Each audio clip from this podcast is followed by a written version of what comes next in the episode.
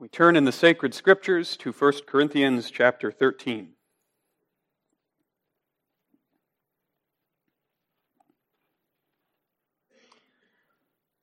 We'll read the entire chapter together, and our text is the 13th and final verse of the chapter.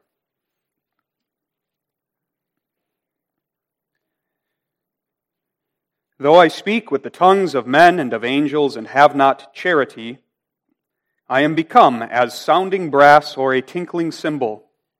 Though I have the gift of prophecy and understand all mysteries and all knowledge, though I have all faith so that I could remove mountains, and have not charity, I am nothing. And though I bestow all my goods to feed the poor, and though I give my body to be burned, and have not charity, it profiteth me nothing. Charity suffereth long and is kind. Charity envieth not. Charity vaunteth not itself, is not puffed up, doth not behave itself unseemly, seeketh not her own, is not easily provoked, thinketh no evil, rejoiceth not in iniquity, but rejoiceth in the truth, beareth all things, believeth all things, hopeth all things, endureth all things. Charity never faileth. But whether there be prophecies, they shall fail. Whether there be tongues, they shall cease. Whether there be knowledge, it shall vanish away. For we know in part and we prophesy in part, but when that which is perfect is come, then that which is in part shall be done away. When I was a child, I spake as a child, I understood as a child, I thought as a child. But when I became a man, I put away childish things. For now we see through a glass darkly, but then face to face. Now I know in part but then shall I know, even as also I am known. Now our text. And now abideth faith, hope, charity, these three. But the greatest of these is charity.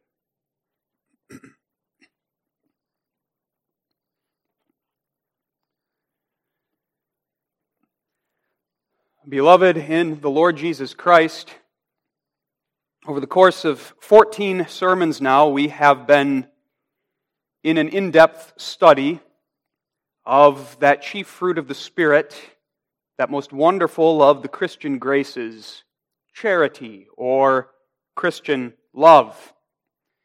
And it's tonight that we arrive at the last verse of this beautiful chapter, 1 Corinthians 13, and thus the end of our study and our series on the chapter. And Having already had 14 sermons on the chapter, little needs to be said by way of introduction.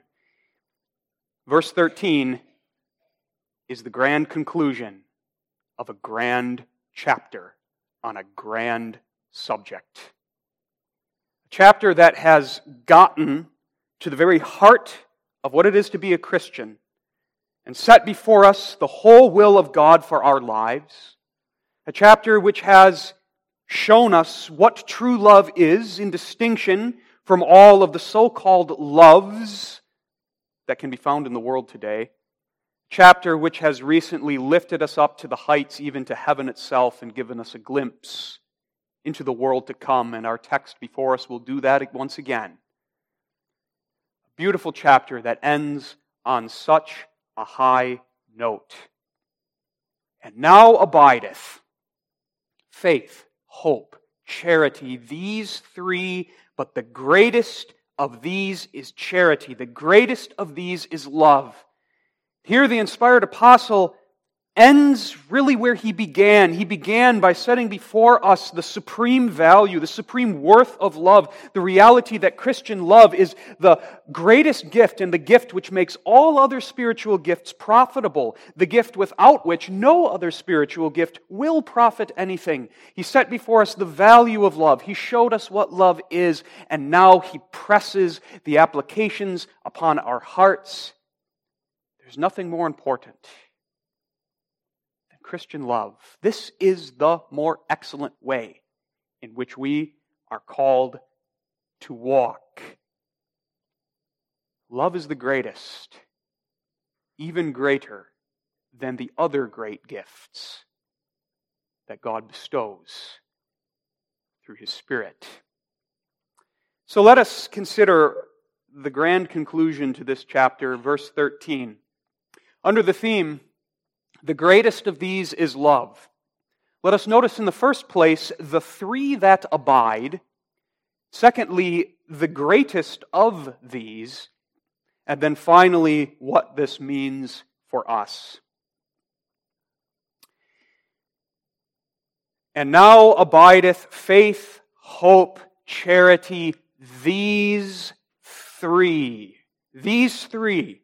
The text sets before us a triad of Christian virtues which have been earned for us by the redemptive work of Jesus Christ upon the cross. They are blessings of salvation that are worked in us through the operation of His Spirit and under the influence of His Almighty Spirit blossom and show themselves in the lives of God's people. A triad of the most beautiful Christian graces faith, hope, love these three. And thus the text bids us briefly this evening to consider these three, what they are, and see their beauty and their preciousness, beginning with faith. Faith. Faith. What is faith? Children here, you know what faith is. You know what it means to believe in God, to believe in Jesus Christ. It means to know Him and to trust Him. That's the way our Heidelberg Catechism summarizes or really defines faith as a certain knowledge and an assured confidence in God. And our Catechism gets that definition straight from the Scriptures. For example, 2 Timothy 1, verse 12, where the Apostle Paul says, For the which cause I also suffer these things, nevertheless I am not ashamed, for I know whom I have believed. There's the knowledge of faith. It's a personal knowledge of the living God as he reveals himself in Jesus Christ, in his word, that mirror, the spiritual mirror in which we see the reflection of God. Verse 12 of this chapter taught us about that. Faith is knowledge, but the apostle goes on in verse 12 to say, and am persuaded that he is able to keep that which I have committed to him against that day. Am persuaded has the idea of confidence. Trust, faith is a certain knowledge and assured confidence in God. And so, children, when you say, I believe in Jesus, when you say, I believe in God, that's what you mean. You mean, I know him. I know him from his word, the Bible, and I trust him as my God and as my Savior because he is faithful and trustworthy. And he shows how faithful and trustworthy he is in the gift of his son Jesus Christ to pay for my sins and earn everlasting life for me. Faith, believing, is knowing and trusting in the one and only true God. And that faith is a precious, you can't put a price on it, precious gift of God. It's worked in our hearts by the Holy Spirit. Faith is not something of man's creation. Man does not one day decide, I'm going to believe in Jesus and I'm going to make myself believe. No, faith has only one origin God and the operation of His Spirit in the heart. Thus, Ephesians 2, verse 8, a verse undoubtedly familiar to us For by grace are ye saved through faith, and that not of yourselves, it is a gift of God. And faith's goal, according to 1 Peter 1, verse 9, is the salvation of our souls. The Holy Spirit works through faith in the heart of God's people. And by faith, we embrace Jesus Christ and receive all things necessary for our salvation. From Him, faith is precious. Let that be an application already at this point for all of us, for youth, there's so many things in this world that say, I'm valuable, set your heart on me. And many of those things say, turn away from your faith. Forget what you know from the Bible about God. Compromise, give in, let yourself be deceived because I will give you something sweet. I will give you something pleasurable. I will give you something that your heart desires. I'm better than God.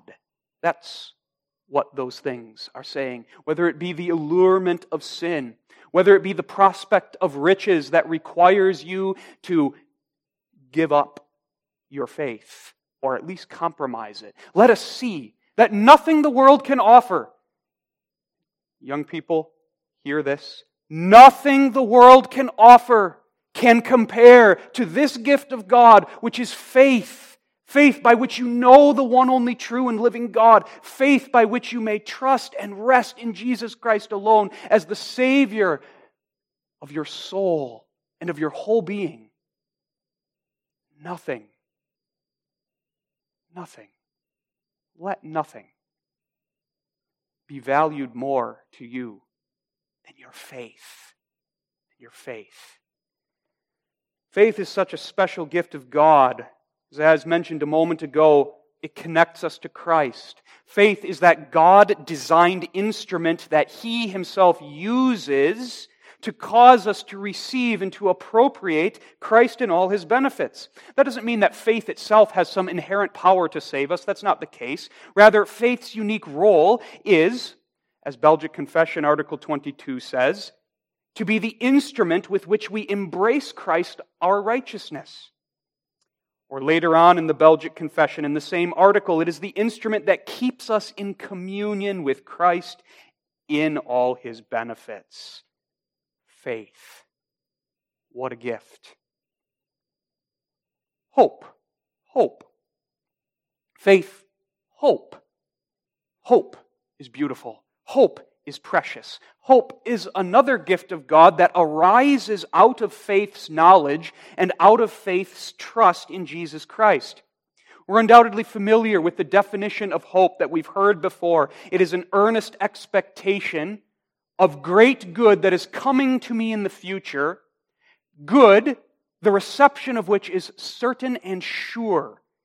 Earnest expectation of a certain future good. Hope, too, is a gift of God. True hope is.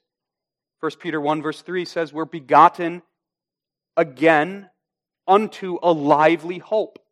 Romans 15, verse 13 speaks of God as the God of hope. The idea being that God is the only source of true hope, and indeed, God Himself is the one object of true hope.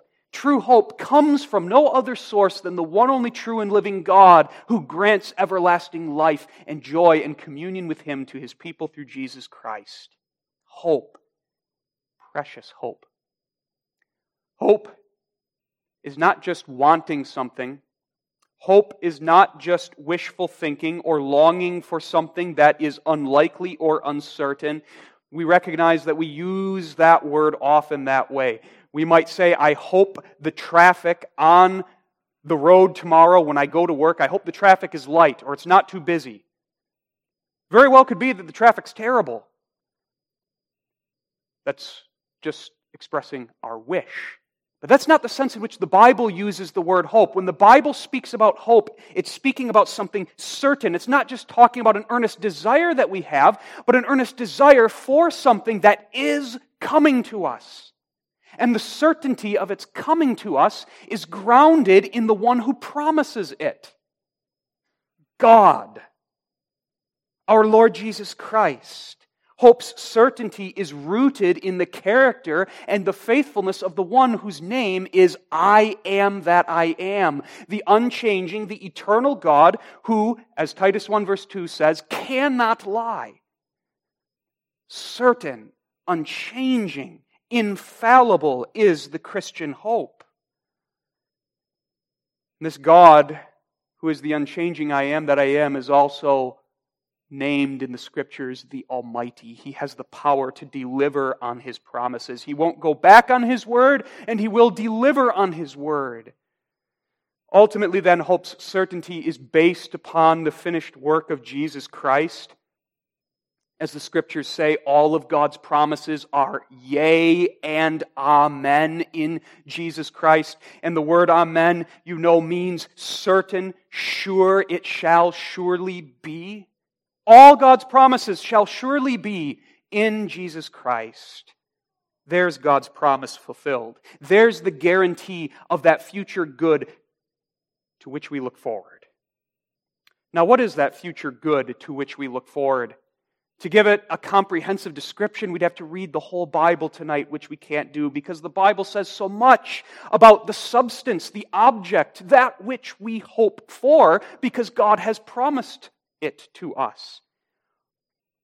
1 Timothy 1, verse 1 says, Jesus himself is our hope. And that's a beautiful thing. Ultimately, Jesus himself is our hope. It's on the basis of his work that all good comes to us. But the greatest good is fellowship with Jesus himself. Going back to verse 12, face to face with our Savior. That's what we hope for. Titus 2, verse 13 says that our blessed hope is the glorious appearing of Jesus Christ. We look forward to his return to judge all men, to raise the dead, because his second coming ushers in the kingdom in its perfection and the fullness of our inheritance. Titus 1, verse 2 speaks of the hope of eternal life. Romans 8, verse 23 describes our hope as our yearning for our final adoption and the redemption of our body, connecting to the sermon this morning, the resurrection of the body and the perfection of our whole being and the inheritance of the new heavens and the new earth, living and reigning with Christ. That's our hope. Ultimately, our hope, as Romans 5, verse 2 says, is the glory of God. There's a couple senses to that. Our hope is beholding God supremely glorified because to the believing heart, to the child of God redeemed by grace, his or her deepest and greatest desire is for God to be glorified. That's what rejoices us. But when Romans 5, verse 2 speaks about our hope of the glory of God, the emphasis is especially on this that we will one day participate in that glory. Again, verse 12 of this chapter, face to face with God, face to face with Him in the face of Jesus Christ, dwelling with Him in fellowship, enjoying, world without end, the riches of His love, grace, and goodness. That's the substance of our hope. And so we see how precious hope is. Similar application to what we made earlier in connection with faith. There's lots of things in the world that say, put your hope in me. I'll save you. I'll give you a good life. I'll fill that hole that you feel inside. I'll satisfy your soul. I'll make you happy. I'll give you a future But nothing. Even good things, nothing can be our hope upon which our souls rest. Nothing can deliver to us fullness of life face to face with the living God. Nothing can deliver to us the forgiveness of our sins, everlasting righteousness and salvation. Nothing can deliver to us an imperishable inheritance with the saints in life. Nothing can. Only one, the Lord Jesus Christ, revealed in the gospel. There is no other one in whom we can hope but Christ. So, beloved, as you cherish the gift of faith that God has given you, cherish that gift of hope as well, how precious it is. Faith, hope, love, the last of this blessed triad the virtue of grace that this whole chapter has been about. And we can be brief here because we've had so many sermons on love and the nature of love and the attitudes of love and the activities of love. We know what love is. It is at heart that purposeful, that committed pursuit of the true good of another person. Love delights in doing good to another, even at personal expense. Love gives. Love gives of self. And love seeks, if possible, to have fellowship with the one who is the object of that love. Like hope, true love springs from faith. We'll see later in the sermon that the greatest of these is love, but faith is foundational. Faith, you might say, is the mother of both hope and love. True love springs from faith. Why? Because faith worked in the heart by the Spirit, faith beholds the love of God. The God who first loved us. And faith, beholding the love of God, fruitfully brings forth love for Him in return and love for the neighbor. The love of God, as 1 John 4, verses 10 and 11 describe it. God, His love is first.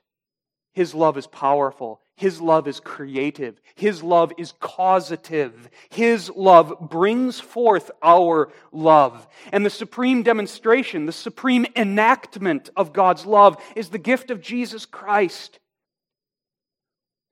who is so committed to our eternal good that he gave his life upon the cross and suffered the fullness of hell for us to redeem us from our sins and merit all of those blessings for us. There is love. There is love at the highest personal cost. Faith, God given faith, sees that love. And in beholding that love, internalizing that love, responds with a love that bears the likeness of the love of God for me. As Christians, we bear the image of Christ. The Spirit is working that image of Christ in us so that spiritually we look like Christ. And when we behold the love of God in the gospel for us, as image bearers, we reflect that glory of God by loving like God loves in a creaturely way and in a creaturely measure. The love of God reflected to us in the mirror of the Scriptures is the love then that we are called to reflect to our neighbor. As 1 John 4:11 says, "Beloved, if God so loved us, we ought also to love one another." And what a precious gift this true Christian love is. True love in the biblical sense, brings fullness of joy. Is there anything more deep and rich and joyous and satisfying than love? Loving God and loving those that God has placed in my life. That's what this text has been about. And this is the great privilege of the Christian to walk that more excellent way of love 1 Corinthians 13, verses 4 through 7, painted the portrait of love, and we've noted several times that that portrait is ultimately the portrait of Jesus Christ. But now, as those who belong to Jesus, and who, in the words of 2 Corinthians 3:18, are being changed into the same image from glory to glory, we have this privilege of more and more walking in that love. Faith, hope, love these three. A beautiful triad of God's gifts. But now, of these three, the text says, they abide. And now abideth faith, hope, charity, these three. And the teaching of our text then is this that faith, hope, and love remain they stick around, they abide, they continue in a way that other spiritual gifts do not. Remember, that's one of the great contrasts that the apostle is drawing in this chapter, especially between love and the other spiritual gifts that the Corinthians prized so highly, but gave a place of too great prominence, such that they neglected Christian love to the detriment of their congregation. And Paul has been saying those gifts, such as knowledge in its current form, prophecy, the speaking of tongues, those things will pass away. But love, love never fails. Love is everlasting. But now our text makes this very, very important point. There are three that abide faith, hope, charity. Now that requires us to address a common interpretation of this text, which doesn't do full justice to the text. And the common interpretation is that love alone abides, but faith and hope do not. Love alone is everlasting, but faith and hope are temporary and pass away. And the idea, the reasoning behind this somewhat common interpretation is that love is the greatest, as the text says. And so that word greatest is interpreted to mean everlasting, whereas the others are thought to be temporary. Now, in the second point, we'll look at what senses love is the greatest. But the idea is not that love outlives faith and hope. The reasoning behind this interpretation also goes like this faith will become sight. Does that not mean faith ceases entirely? Hope will be fulfilled when we obtain the good for which we hope. Thus, it will pass away, will it not? In fact, one well known commentator said something to the effect that in heaven there will be no room for faith because it will become sight. And in heaven there will be no more room for hope. There will only be room for love. But this interpretation, while understandable, doesn't do full justice to the text. The text says more. You read our text, and you read it without any preconceived notions. And now abide faith, hope, charity, these three. Coming to the text without any preconceived notions, how many things abide? These three, the text says. And in fact, the grammar of the text makes that very clear. The verb, which is in the prominent first position in the text, at least in the Greek, the word abide is the very first word, emphasizing the abiding nature of these graces. That verb abide has as its subject these three faith, hope, love.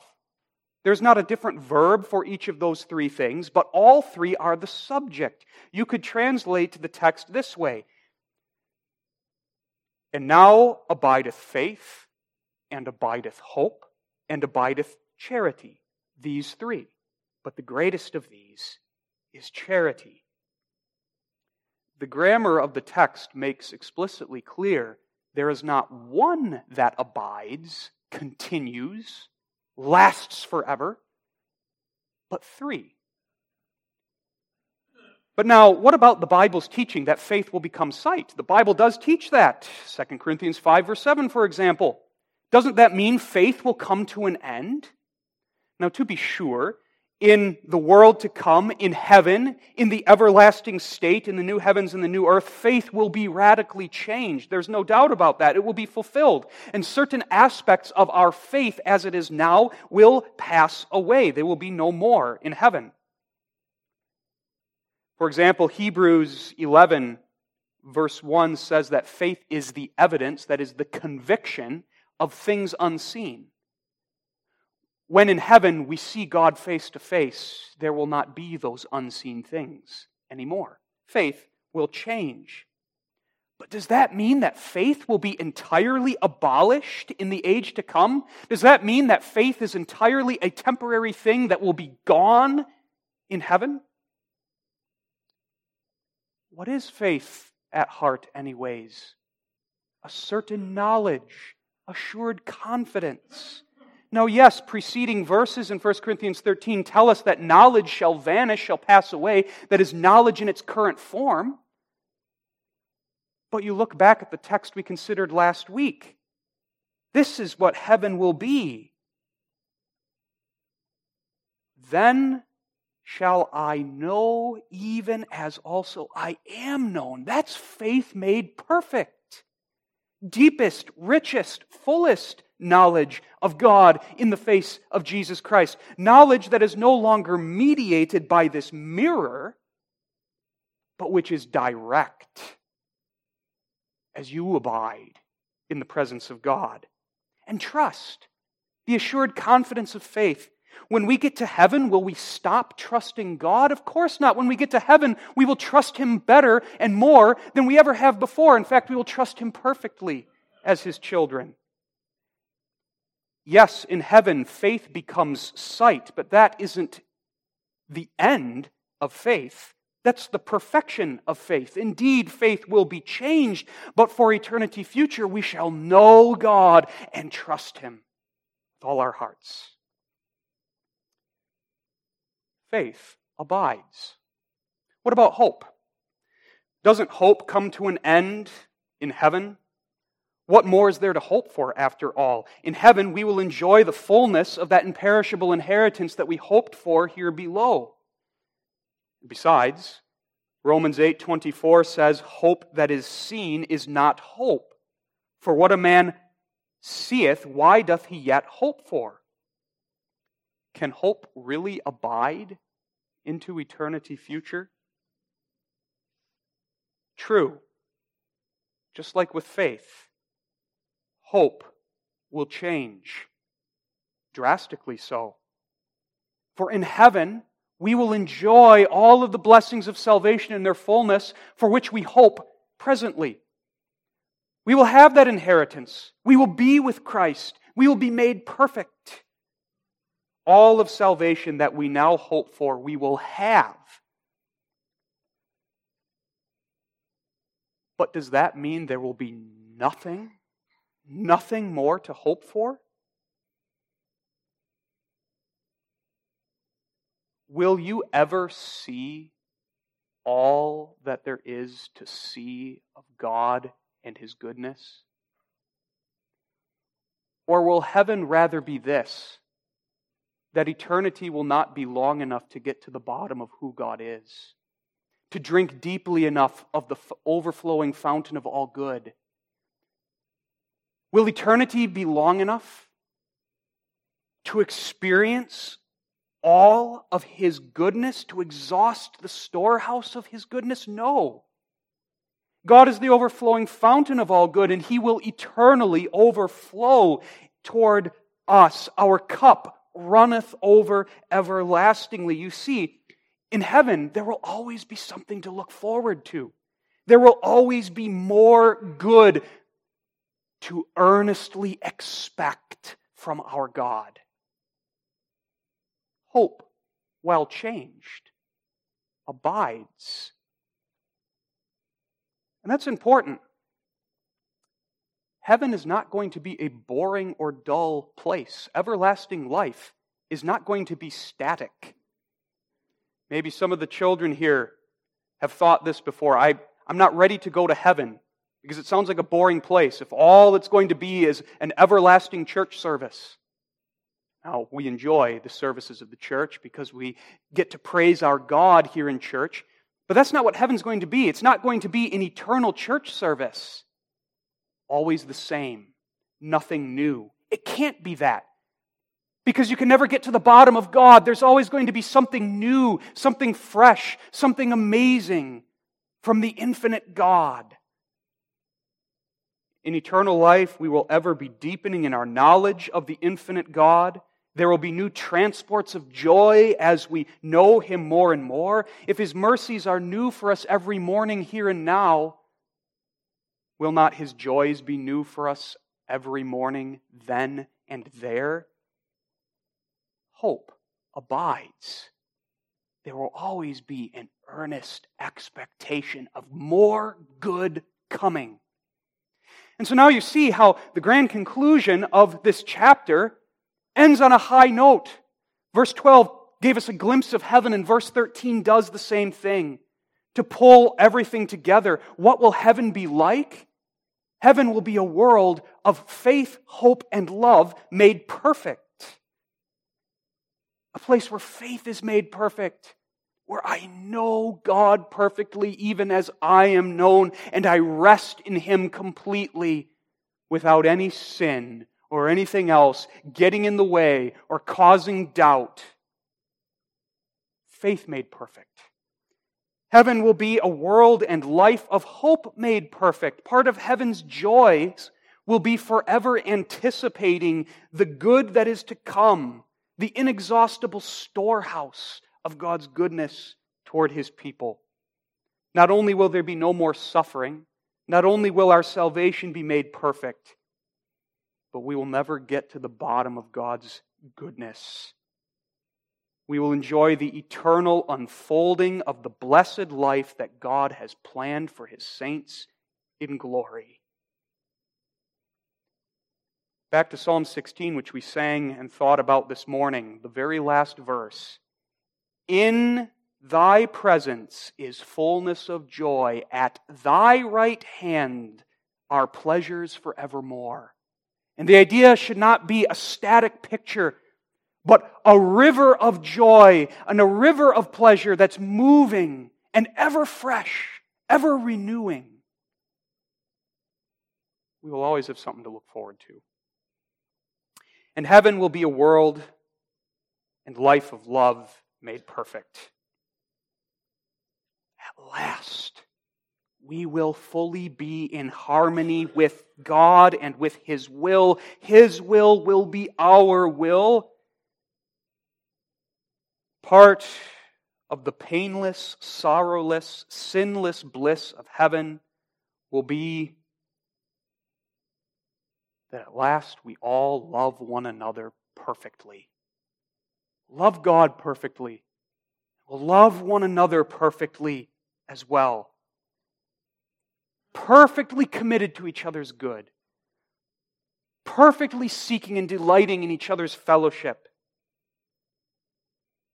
We won't hurt each other anymore. We won't be divided from each other anymore. We won't gossip about each other anymore. We won't forsake or turn our backs on or reject one another anymore. There won't be strife. There won't be division. There won't be death. There won't be pain. There won't be sickness. There won't be anything that drives a wedge between the relationships of the communion of the saints. It will be love made perfect. That's the will of God. That's the goal of God. That's heaven. That's what life will be like. Love given to us now, that everlasting blessing will define heavenly life. It will forever be the bond of perfectness that knits together the communion of the saints in love for each other and their God in Christ the King. These three abide. But now, while there are three that abide, there is one that is the greatest of these. The greatest of these, the text says, is charity. Here, Paul shows the all surpassing greatness, value, importance of love by comparing it not only to the spiritual gifts that we looked at earlier. Earlier in the chapter, Paul compared love with tongue speaking, with knowledge, with, with prophecy, that is, the ability to teach and to preach the Word of God very important spiritual gifts necessary for the health and well being of the church in this world. You would say those are some of the most important gifts. But Paul doesn't just compare and contrast love with those gifts which shall pass away, but Paul compares love with the best of the best, the greatest of the great, two other abiding graces faith and hope. Faith and hope, which, unlike prophecy, teaching, tongues, and knowledge in its present form, all of those will pass away. Faith and hope will not pass away, they abide. But of these three that abide, these three cardinal graces which define what the life of heaven will be like, one is on top. One is supreme. One is the greatest of these. And that's love. And that's an astonishing teaching. Because we've already seen how great and how precious faith and hope are. The application was made at the beginning of the sermon. Beloved, don't count anything more precious to you than your faith. What can be more precious than hope that enables us to endure through any adversity in this life? And yet, there's something that's greater even than these two love the Spirit wrought Christian love for God and for one another. The greatest of these. The greatest. Why? Why is love the greatest? We've already seen love is not the greatest because it outlives or outlasts faith and hope. That's the common interpretation. But love is greater is the greatest of these for three other reasons. First, when we are filled with love, when we are living love, when we are walking this most excellent way, then we are like God. You see, the end goal of God's work of salvation in us is to make us like Him. And the Bible says God is love. Now, to be sure, the Bible teaches God is all of his attributes. God is grace. God is mercy. God is almighty power. God is wisdom. But it is not without reason that the Bible especially emphasizes the attribute of love. And more than once, especially in 1 John, says, God is love. Because love gets at the very nature of God. This is who He is in Himself as the one only true and living God. And God's life within Himself is not eternal nothingness, eternal sameness in the sense of no life, no relationship. Of course, God is immutable, meaning He does not change the way we change. But God is a living God. And His life within Himself is a life of relationship. Father, Son, and Holy Spirit living eternally a relationship of perfect love. Each of the three persons of the Trinity mutually committed to the other's good and blessedness, delighting in the other. Love is at the heart of who God is. God is love. And God's saving work of calling us out of, out of darkness into his marvelous light, of redeeming us through Jesus Christ, of refashioning us after his image, it all has this goal to shape us into a people who love, like our God who first loved us. God doesn't have faith. God doesn't have hope. Those two belong to us. But God is love. And so love is the greatest of these because it is God's end goal for his people. When all is said and done, when God's counsel is realized, when salvation wrought by Christ and obtained is fully applied, and we stand in the new heavens and the new earth, love will define life forevermore. Faith, hope, abide. But the greatest of these is love. Second reason that love is the greatest, and this really flows out of the first, it's the heart of God's covenant. We've alluded to this before. God's purpose is to establish a covenant, a relationship of love and friendship with His people. Love is the life of the covenant. That's what the covenant is according to Scripture. It is walking and talking with God in love. It's a relationship of unconditional love and friendship. God has established His covenant with us in Jesus Christ. And now, how do we live out that covenant? Love. That's the life of the covenant. 1 John 4, verse 16 says, God is love, and he that dwelleth in love dwelleth in God, and God in him. That's profound. And it brings out, again, the goal of all our salvation is that we live in love with our God and with one another. Thirdly, love is the greatest of these because it extends outside of ourselves to others. It extends outside of ourselves and benefits and blesses others and brings pleasure to us in the act of blessing another. And that's the pure joy that reflects our God's own joy. God delights in salvation. Jesus delights in salvation.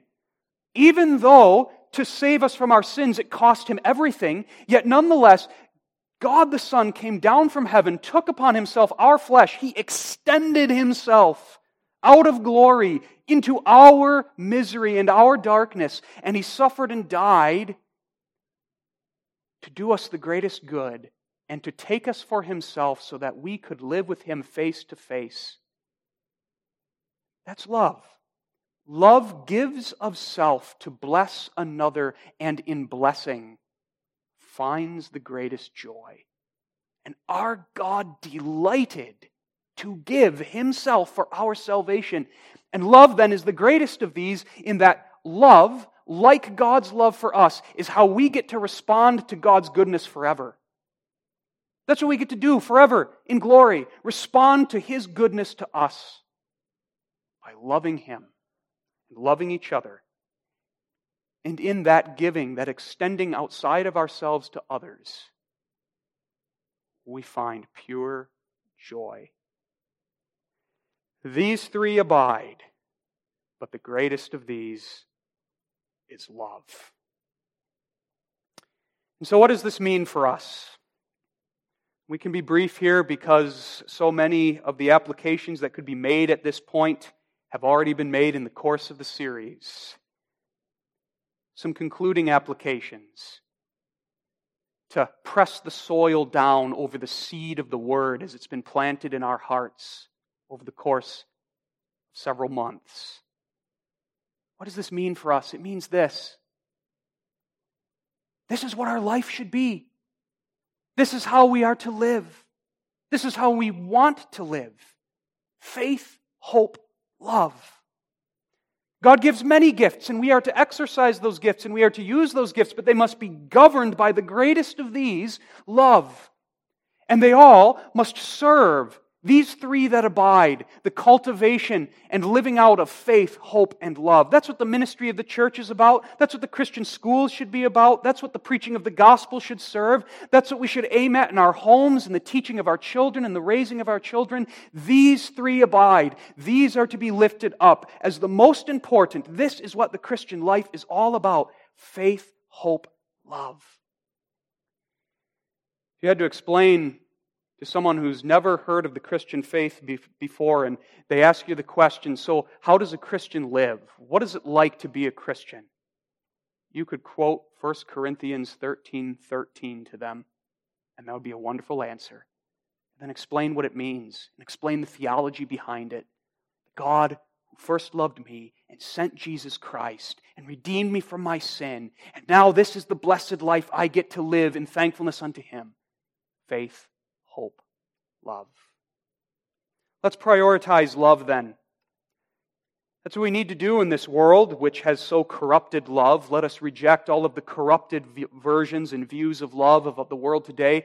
But let us not overreact to the misuse of the idea of love in the world and be dismissive of love as, as if that's not important. But let us say what the Bible says faith, hope, love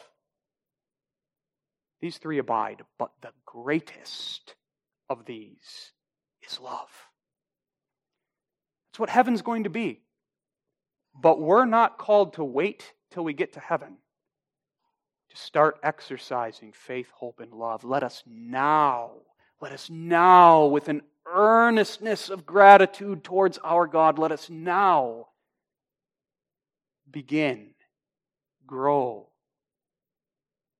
in faith, hope, love, that these three may abide in us and abide in everything we say and do until at last in glory they are made perfect. And faith made perfect, hope made perfect, love made perfect. Is our life before the face of God and Jesus Christ, face to face, forevermore.